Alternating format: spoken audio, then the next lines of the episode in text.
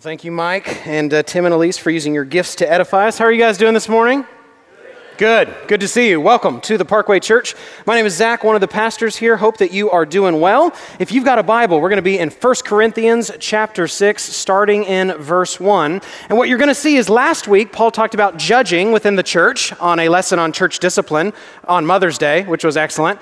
And then today, he's going to continue this theme of judging, but the issue will not be uh, this case of sexual immorality, but rather divisions within the church. So this sounds like a new start, but rather he is continuing on this theme of judging. So, what he's going to say is that there are certain things that you should deal with in house, and there are certain things you should deal with with those outside of God's house, outside of the people of God. So, here's how the, this is one way it works out in my family.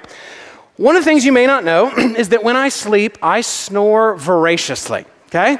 Usually I don't, but sometimes I snore so hard that it wakes me up. You ever done that? I'm laying there and I just uh, like that, and I'm choking on air, and I wake up, and there is never a time that I hate myself more than when I snore myself awake. Okay? My body should be working together with my body so we, me and my body, can get the adequate sleep that we need. Now, my wife, thankfully, is not a snorer like I, I am. Instead, she does something differently.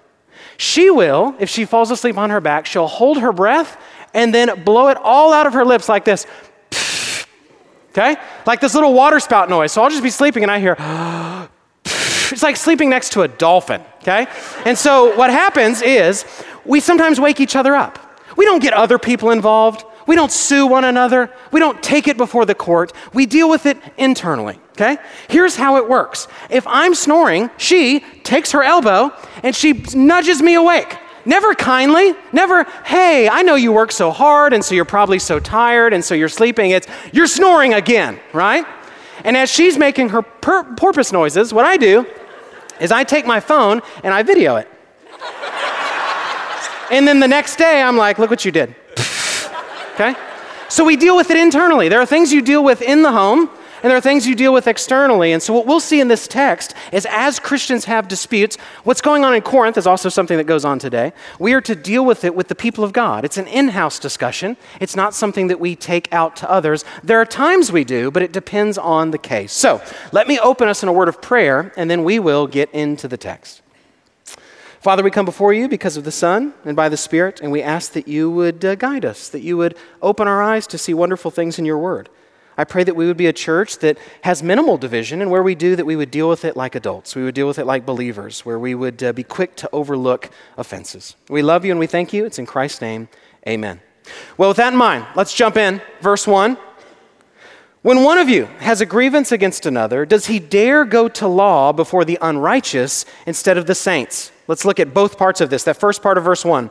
When one of you has a grievance against another. Notice that word when.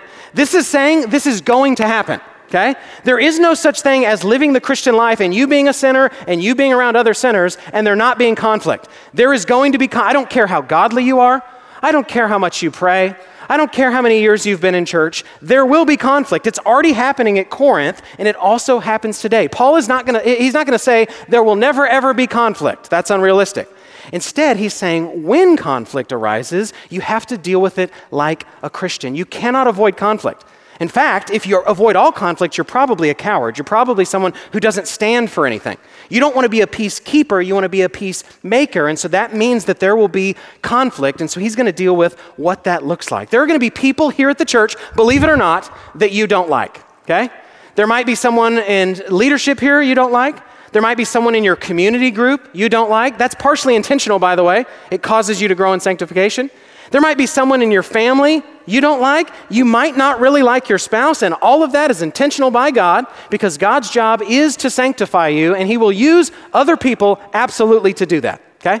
He continues on with this sarcastic rhetorical question Does he dare go to law before the unrighteous instead of the saints? The unrighteous there meaning lost people, people that don't know Jesus, and saints there meaning Christians.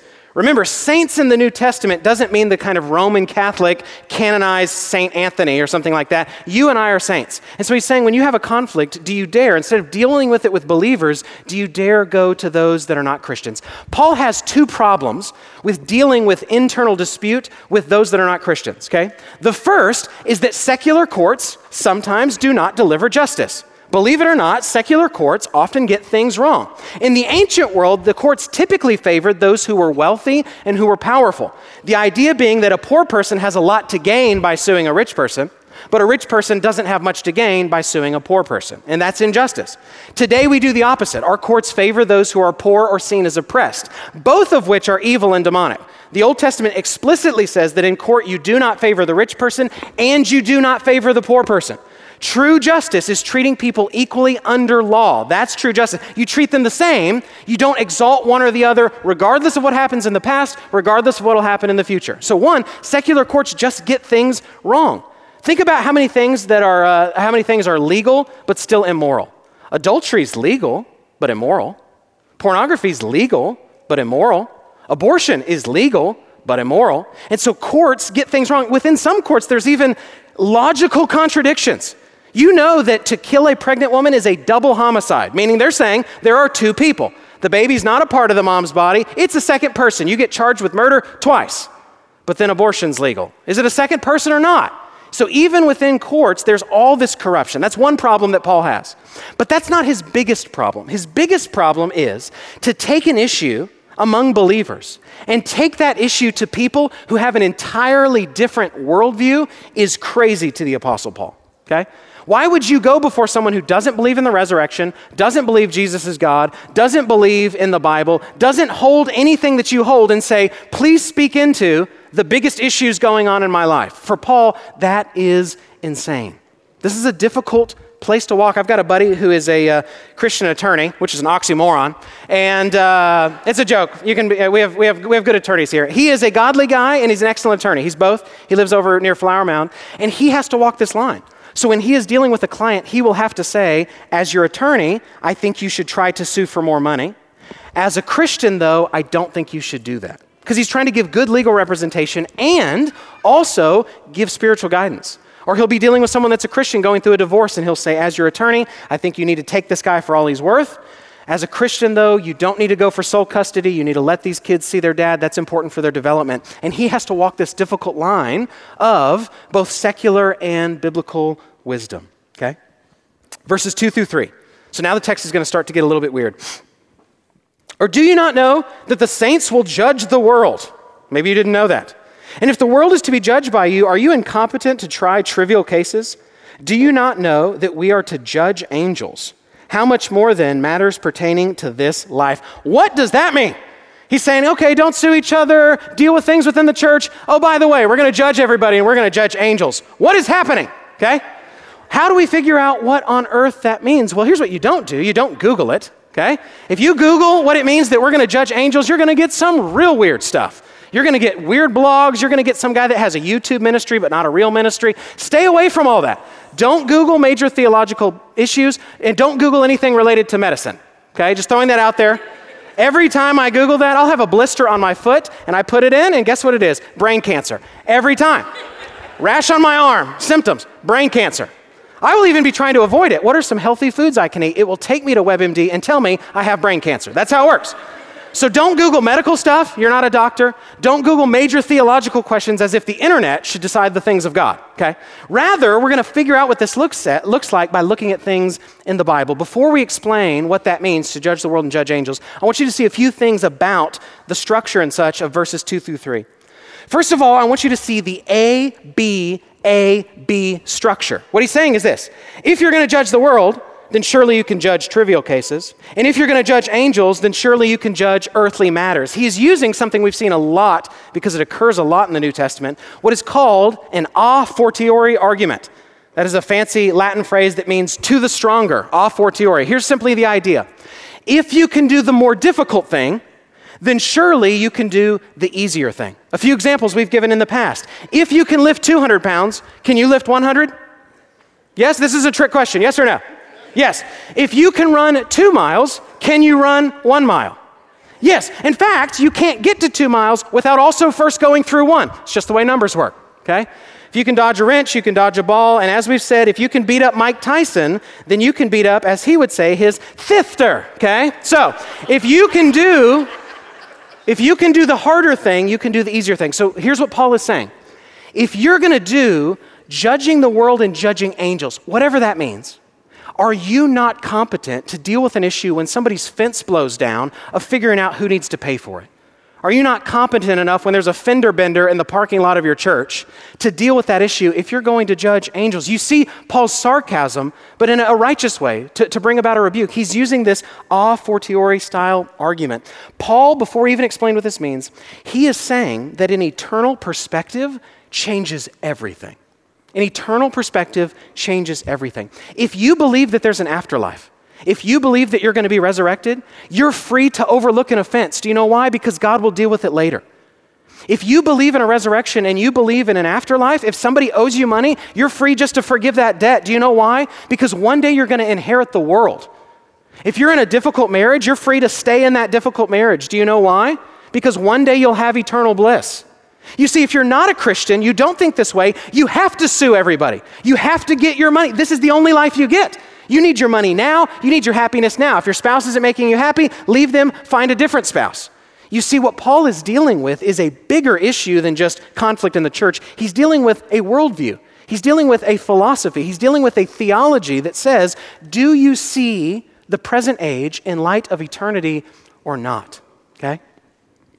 Now he says this. We'll look at the first part of verse 2. Or do you not know that the saints will judge the world. Did you know that the Bible teaches this at several places? Let me show you a few. Old Testament and New. Daniel 7:22. Until the ancient of days came and judgment was given for the saints of the most high. And the time came when the saints possessed the kingdom. Revelation 3:21. The one who conquers, I will grant him to sit with me on my throne. That's Jesus saying, as I also conquered and sat down with my Father on his throne. Revelation 24. Then I saw thrones, and seated on them were those to whom the authority to judge was committed. Also, I saw the souls of those who had been beheaded for the testimony of Jesus and for the word of God, and those who had not worshiped the beast or its image and had not received its mark on their foreheads or their hands. That's not the vaccine, by the way. Stop being those weird people, okay?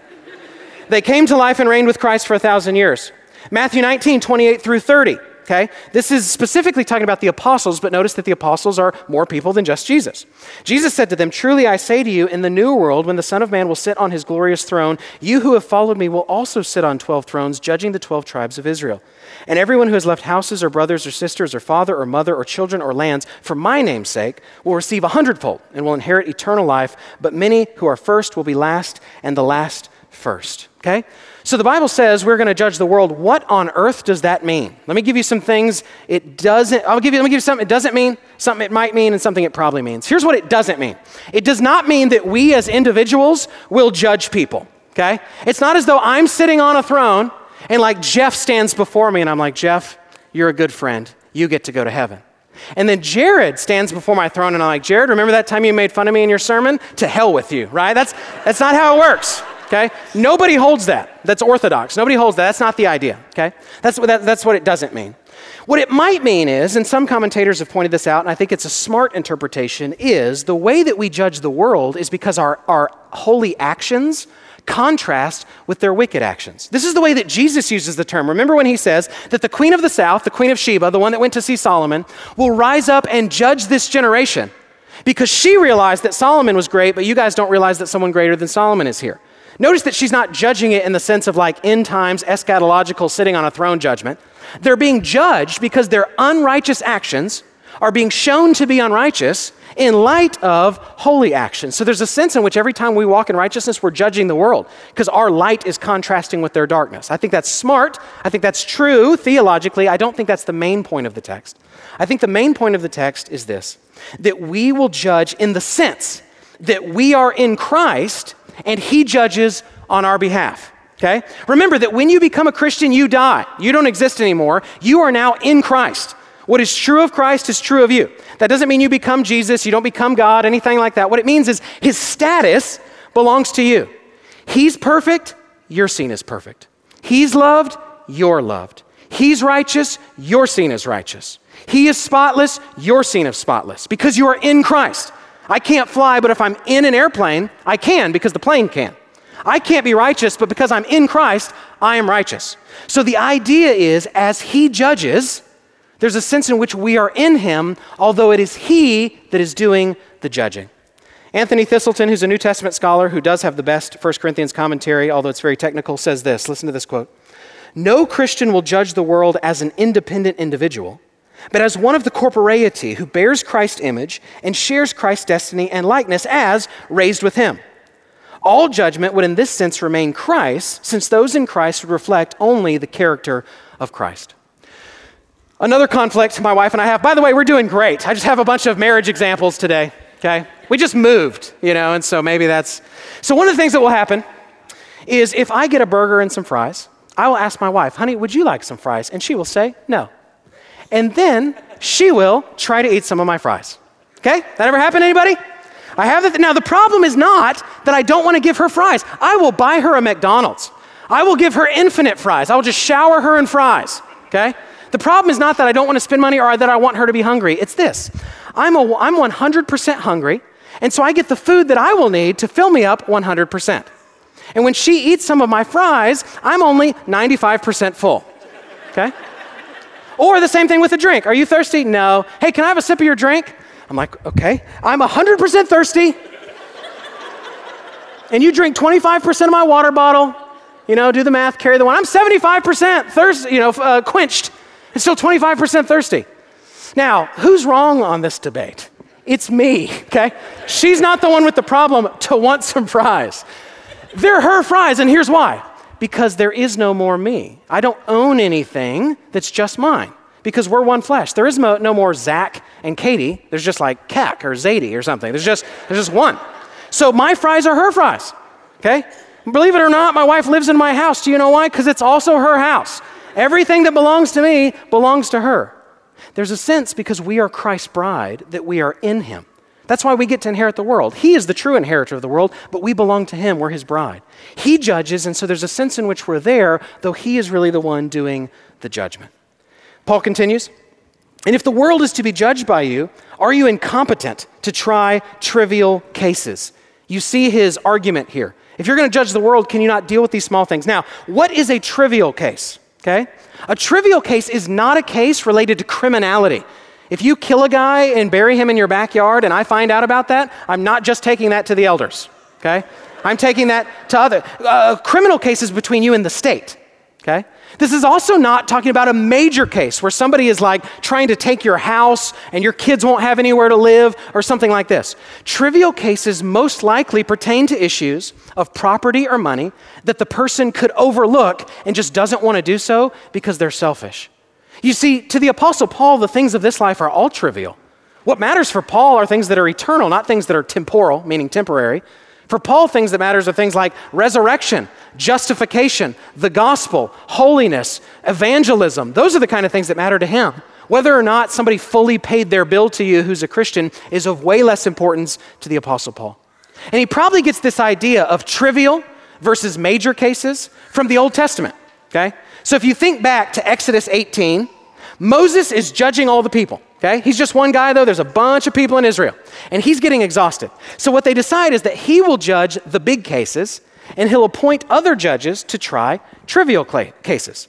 He'll appoint kind of these small claims courts to try those things. That's probably what Paul means by a trivial case. New Testament scholar Gordon Fee says this If it is of concern for the one who defrauded and for all others who might be so taken in, then one might seem fully justified to go to court. But if it is for the sake of one's own possessions alone, then one surely needs to ask about proper motives and priorities. Okay? Verse 3, it gets weird again. Do you not know that we are to judge angels? How much more than matters pertaining to this life? Now look at that first part there. He says, Do you not know that we are to judge angels? And I'm thinking, actually, no, right? He's meaning that whatever, whatever the Corinthians know, they know more about angels than I do. He's like, You know how you guys are going to judge angels? They're like, uh, you're, you're totally right, Paul. And I'm like, What is happening? Don't you know we're going to judge angels? No, actually, until you said this, I didn't really know that, okay? The Bible sometimes has these weird throwaway phrases with angels. I'll give you one of my favorite ones. Revelation 27, 21 17 says this as an angel is measuring the New Jerusalem. He also measured its wall 144 cubits by human measurement. Look at the next phrase, which is also an angel's measurement. How helpful is that? So, like when an angel goes to Angel Home Depot and you, and you go to Human Home Depot and you both buy measuring tapes, they match. Okay? I can't even get America to use the metric system, which makes more sense, but the angels are killing it. Okay. So it just gives this throwaway phrase Don't you know that we're going to judge angels? Now, what on earth does this mean? Let me try to explain it, because this is a concept that, that you have to know a bunch about what the Bible teaches about humans and angels for this to make sense. There is a sense in which angels are better than us. They're smarter than us, they're stronger than us, they've been around longer than we have. They're terrifying. When they show up in the Bible, people shake and fall down and try to worship them. Don't give me this precious moments, naked baby angel, girl angel on your Christmas tree. In the Bible, they are terrifying and they have weapons and sometimes they even kill people, okay? So there's a sense in which we think, wait a second, angels, in one sense, are way better than we are. We're fallible humans. I have to sleep. I have to use the restroom. I cut my finger the other day, I kid you not, on a cookie. I cut my finger. Here's how it happened I was in Jared Lawson's car, and I stuck my hand down on the side of the seat and cut my finger. So I pull up my bloody finger, and I look down in the seat to see what I cut it on. And it had been a cookie, a chocolate cookie that had melted and hardened into a point. Jared's son, if you've ever seen him, is enormous, okay?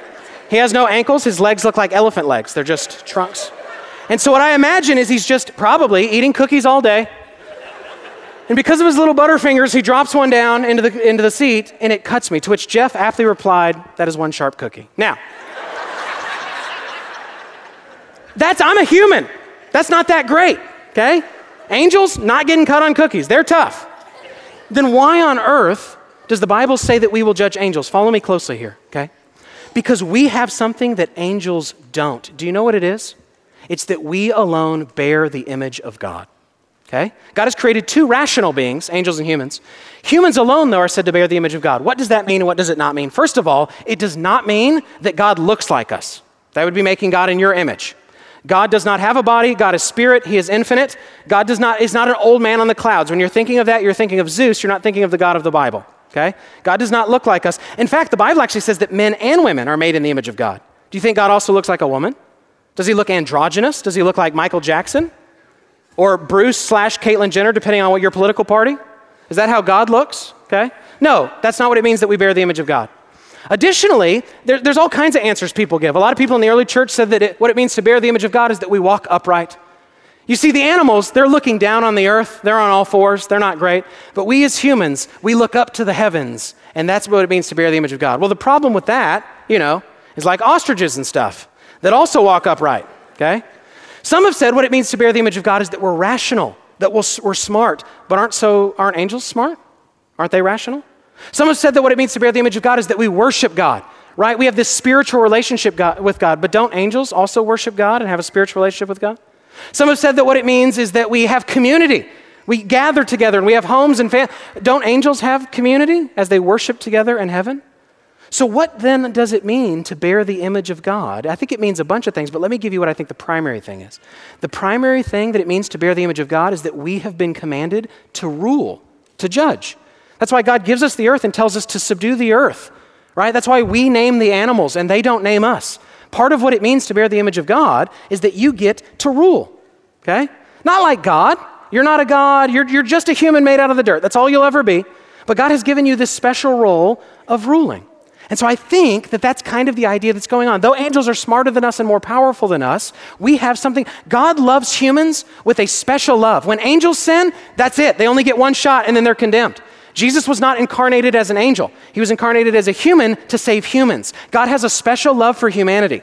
In fact, the Bible actually describes angels, in a sense, look down on humanity with almost a holy jealousy because God cares for us and loves us so much. But again, this doesn't mean that I individually or you individually are judging angels. It's not like Gabriel stands before me and I'm like, Gabriel, where were you in 2020? What were you doing? Right? That's not what's happening. It again is that Jesus is judging and because we are in Christ, we are there, but He is the one doing the judging. Think back to like a medieval king and queen. You have a king sitting on his throne, and he's judging. But who is seated at his side? It's his queen, his bride. She's not actually doing the judging, he's doing the judging, but she is there because she is linked to the king. When he speaks, she speaks. His declaration is also her declaration. That's how the Bible sees the church. Jesus is ultimately the one judging, judging humans and angels, okay? Whether they have uh, known Christ or not, whether for angels they've been obedient or disobedient. But it is Christ that is the one who is doing that, okay? Verses 4 through 6. So, if you have such cases, why do you lay them before those who have no standing in the church? I say this to your shame. Can it be that there is no one among you wise enough to settle a dispute between brothers, but brother goes to law against brother, and that before unbelievers? Now, listen to me. There's two rebukes that Paul is going to give here, and you need to hear both of them. Okay? There's two rebukes. The first is that by going to lost people, the church is airing its dirty laundry to non believers. When you go and you look weird, you look strange, you look divisive, you look mean, and you're taking another Christian to court before someone who's not a Christian, they're going to think, why would I be a Christian? You guys are not any different than the rest of the world. The other thing Paul is rebuking them for is, is going before people who don't have a Christian worldview to speak into the most important issues in your life. Let me address both of these, okay? I, I need to give a small rebuke, if I may, okay? I don't want to make you mad, but what are you going to do? Sue me? you can't, right? So I need to offer a small rebuke, okay? The Bible cares how lost people see us. Okay? Some of you care too much what people think. You have a fear of man. But some of you don't care enough what people think. You are to care to some extent what people think about you because you represent Christ. So let me say the thing that's now more offensive. Over the last two years, we at Parkway have had to push against the political left often okay? The reason we've had to do that is not because we're some weird right wing, whatever, it's just because we're trying to be biblical. The left is the greater threat to the Christian church. If you don't see that, you are tremendously ignorant. It is not the right who's trying to arrest pastors for saying homosexuality and, uh, and transgenderism are sin. It's not the right who's trying to, uh, who arrested you know, people for trying to go to church last year, even following CDC guidelines. It's not the right who's trying to make spanking your kids illegal, which the Bible commands. It's not the right who's firing people and canceling people because they don't give in to the beliefs of the masses. It is the left that is the far greater danger to the Christian church. You might not believe me, but that's okay. We can talk about it when we're in prison for who you voted for and put in office. Okay? Now, having said that, okay, now listen to this other side. This is the offensive side. Having said that, some of you are so far right wing that you have gone far beyond the Bible. Okay? You've gone weird conspiracy theory. You've gone where you think all vaccines are bad and are going to just murder everybody. Even when it was a mandate for the governing authorities to wear a mask, some of you didn't do that and you were breaking the law and sinning. But Zach, it was against my conscience. Where in the Bible does it say thou shalt not wear a mask? You don't get to use your conscience as a way to break the law. Okay? That's not how we do theology. That's not how we do Bible. So the reason I say that is because some of you will never be able to evangelize lost people because before you can get to Jesus, you've already turned them off with your weird politics. Paul cares what lost people think about Jesus, and some of you make him look beautiful, some of you make him look really weird. So keep that in mind, okay? Keep that in mind. We have to rebuke the left. There are times, though, we have to also rebuke on the right. Our job, we're not a political entity, our job is just to be Bible. Our job is just to give you Bible. You don't get to go further than the Bible, either direction, okay? Either direction. The other thing that Paul critiques them for, in addition to making the church look bad before lost people because they're bringing their divisive cases to these secular courts, he also rebukes them for going before people who are not going to be able to judge your case because they're not Christians. They, they have a warped mind. You understand, lost people belong to the devil. I'm not saying they all have a demon or anything like that. They're under the realm of the evil one. They have an unregenerate mind and they do not see the world correctly. They do not think about marriage the way the Bible says. They do not think about kids the way the Bible says. They do not think about any justice the way the Bible says, any of that. And Paul is saying, why on earth would you go before them for cases that are spiritual? It makes no sense. If my wife and I get into a fight, again, we're doing great, okay? Keep using this, you're gonna be like, Zach and Ken, no, we're doing great. This is just, these are all the analogies in my mind. If Katie and I get into a fight, do we go before our kids to settle the dispute? They're three and five, by the way.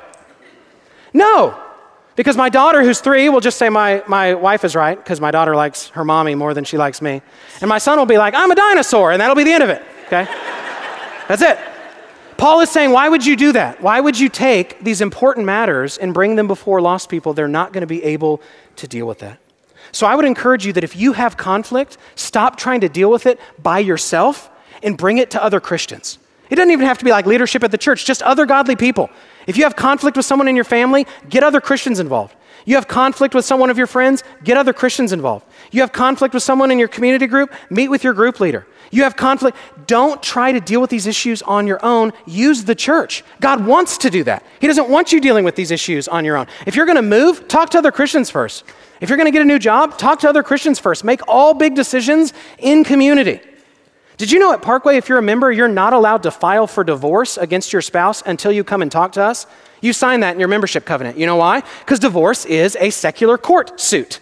And we say, no, before you're able to do that, the Bible is very clear. You come to the church to try to deal with this dispute so that it doesn't end in divorce, much less having to go before the secular authorities. Deal with the little things, the little divisions, before they become big divisions. Verses 7 through 8. To have lawsuits at all with one another is already a defeat for you. Why not rather suffer wrong? Why not rather be defrauded?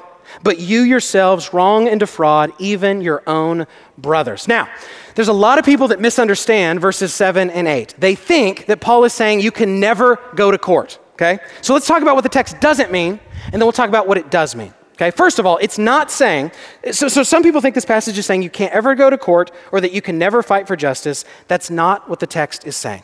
Okay? Few things. First of all, Paul appeals to pagan Roman courts several times. Read Acts 16 and Acts 25. Additionally, notice the language here that's Christians within the same church, they're both Christians, and it is a quote, trivial case. It's not this major thing, it's this minor thing, it's this smaller thing. New Testament scholar Frank Thielman says this. It's a long quote, but read it because it's very important. I think it's an excellent interpretation. Although some have argued that Paul is prohibiting Christians from ever going to court against another Christian, Paul seems in these verses only to be addressing disputes related to property or money. That's why he uses why not rather be defrauded, rather than criminal cases, which fall under the jurisdiction of the state. See Romans 13, 1 through 5, where Paul shows that God has established the civil government for the protection and good of all people.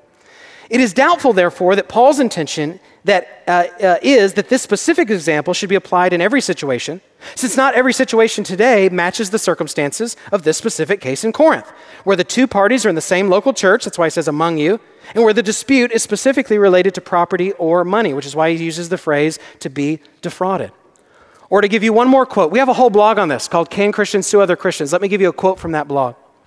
If a pastor has sexually assaulted a child, you should take legal action. If a church is hurting people and they need to be warned against evil leaders, you may have to take legal action. If the church is disobedient and refuses to arbitrate, people won't actually meet with you to help you. You may have to take legal action against that Christian. If the church is covering up sin and hiding behind false teaching, legal action may be the only way to expose their corruption. If the church is committing criminal action, you may have to take legal action. If the issue is not a quote trivial case but could cause serious long term injury, you may have to take legal action. If the issue is with someone who is a non believer, you may have to take legal action. Okay? Paul is saying that on most cases, when it's Christian and Christian and it is a trivial case, you let it go or you let the church be the arbitrator of that dispute. But he's not saying there are never times to get the law involved. We'll see a few of these in just a second. But here's the main thing. So I hear that, I hear verses 7 through 8, and I hear there are times you go to court and I think, yes, I'm going to get you. Okay? But I don't want you to miss the heart of really what Paul is saying here, which is rebuking us for our desire for vengeance rebuking us for always wanting everything to be fairsies when sometimes we just need to turn the other cheek and be wronged. On trivial matters regarding one's own possessions, our default should be to forgive and not to seek justice. Let me give you some passages. Matthew 5, 38 through 41, Jesus says, You have heard that it was said, an eye for an eye and a tooth for a tooth. That's justice. That's making everything fair this side of eternity. But I say to you, do not resist the one who is evil. But if anyone slaps you on the right cheek, turn to him the other also. Verse 40. Look at this. And if anyone would sue you and take your tunic, let him have your cloak as well. And if anyone forces you to go one mile, go with him two miles. If somebody's defrauded you, give them more money. Be like the priest from Les Mis who gives away the extra candlesticks when the guy tries to steal his silverware. Luke 6, 28. Bless those who curse you. Matthew 5, 43 through 44. You have heard that it was said, You shall love your neighbor and hate your enemy. But I say to you, love your enemies and pray for those who persecute you. Luke 12, 57 through 59. And why do you not judge for yourselves what is right? This fits along with what Paul is saying. As, uh, as you go with your accuser before the magistrate, make an effort to settle with him on the way lest he drag you to the judge and the judge hands you over to the officer and the officer puts you in prison. I tell you, you will never get out until you have paid the very last penny. And then Proverbs 19:11. Good sense makes one slow to anger, and it is his glory to overlook an offense. If there's one verse our culture needs to hear, it's that. Wokeness says, do not overlook offenses, seek back the power. The Bible says, overlook offenses. When you're slighted, turn the other cheek. Bless them, pray for them. Justice is coming, but not now. It's coming at the end. It's coming in the eschaton. It's coming in the last days. That's when it's coming. That it's a man's glory to overlook an offense. Now, these passages are difficult for me, okay? I'm from Texas. If you drive by and you flip me off, my first inclination is not to say, I'm going to pray for you. It's to remind you of my Second Amendment rights, right? That's why this text is hard for us. We want to explain it away and just say, okay, there are times to go to court, so let's just go there quickly. No, no, no. The default should usually be to say, can I overlook this? Or is this something that can be dealt with in the church? So let me give you some examples. And we're gonna, we're gonna take a little test. We're gonna have a little pop quiz, okay? You, you can choose between one of three answers. A, turn the other cheek and let it go. B, deal with it with people in the church, meaning other people to arbitrate that issue. Or C, get the law involved. Those are your options. Everybody know your options? A, let it go. B, deal with it in the church. Or C, get the law involved. Let me give you a few examples. A Christian doesn't pay you for a service you rendered, and the amount is not exorbitant. What should you do? A or B? Okay, A or B. You can let it go, or if it's still eating at you, meet with someone at the church and they can talk about who owes who, whom what. A non Christian doesn't pay you for a service you rendered, and the amount is so much that you will have to lay off employees. Maybe C, you might have to get the law involved, okay? Because that's affecting not just you, that's hurting other people. And we as Christians are to care for other people. Someone flips you off in traffic and curses you out. Excellent, right? We want to say C. We let it go, right? We pray for them. We bless those who curse us. We turn the other cheek. You see why Christianity is hard. The, the gospel is counterintuitive to our sinful natures. Number four, a Christian has committed a crime such as the sexual assault of a minor. C. In that case, you have to get the, the authorities involved. Number five, you and another Christian disagree with a business deal between the two of you, and one of you feels cheated. B. Take it to the church. We have people at this church that are excellent businessmen and they understand the ins and outs of whatever you're going through. Let them speak into your life. Let them give you some Jesus as they're also giving you financial advice. Number six, a church is doing shady, illegal things or harming people, and though you've asked them to repent and walk in the light, they refuse. There are times it has to be C. You try to do A and B first, but there are times it has to be C. Please don't sue us. We're just a little church trying to tell people about Jesus. If you have a problem, just come talk to us instead. And then number seven, a man is physically abusing his wife. C, okay? If a woman calls me and says, My husband is beating me, I say, You call the cops and you have him arrested. Until he can learn to not be a coward, you get men who are stronger than him to pull him away. And what you do is you can be physically separate from that person while we work on your marriage. The Bible does not allow abuse as a grounds for divorce, by the way, okay? But what it does allow is for you to not be being abused. It does allow you that space to even get the law involved so that you're physically protected. And then we can deal with it in the church as we try to minister to the woman and also minister to the man. Okay? And then number eight, verse eight, rather. Sorry, I'm done with those examples. Verse eight is obvious. He's just saying that instead of being defrauded, you defraud people. And he says, even your own brothers, because he's highlighting the fact that they're family. Count how many times in this passage he uses the term brothers. It's a bunch because he's trying to say, Do you see how ridiculous you're being? You guys are a family. So here's how I want to end this sermon giving us a chance to repent. Here's the question I want to ask you Where do you just need to be wronged? Where do you just need to be wronged? I want you to take a second. I want you to think through somebody that has offended you, somebody that maybe still owes you money, another Christian who slighted you or who's made you mad. Maybe it's me in this sermon right now. Maybe you need to forgive me. Maybe, maybe there's some frustration you have with a family member, your spouse, whatever it might be, who do you need to forgive? And if you say, but Zach, I can't let this go, I can't forgive, I have been wronged to a serious degree. Well, let me give you the words about someone else who was wronged to a serious degree, though he didn't do anything wrong. 1 Peter 2 20 through 25. But if when you do good and suffer for it, you endure, this is a gracious thing in the sight of God. For to this you have been called, because Christ also suffered for you, leaving you an example, so that you might follow in his steps. He committed no sin, neither was deceit found in his mouth. Listen to this. When he was reviled, he did not revile in return. When he suffered, he did not threaten, but continued entrusting himself to him who judges justly. He himself bore our sins in his body on the tree, that we might die to sin and live to righteousness. By his wounds you have been healed. For you were straying like sheep, but have now returned to the shepherd and overseer of your souls. Would you take a minute before I pray to forgive those that you need to forgive, to turn the other cheek, to bless those who curse you? Who is somebody that when you see their name on the caller ID, you start to get frustrated? When you think of that person, you get frustrated. Would you take a second and then I'll pray and then we'll enter into a time of communion?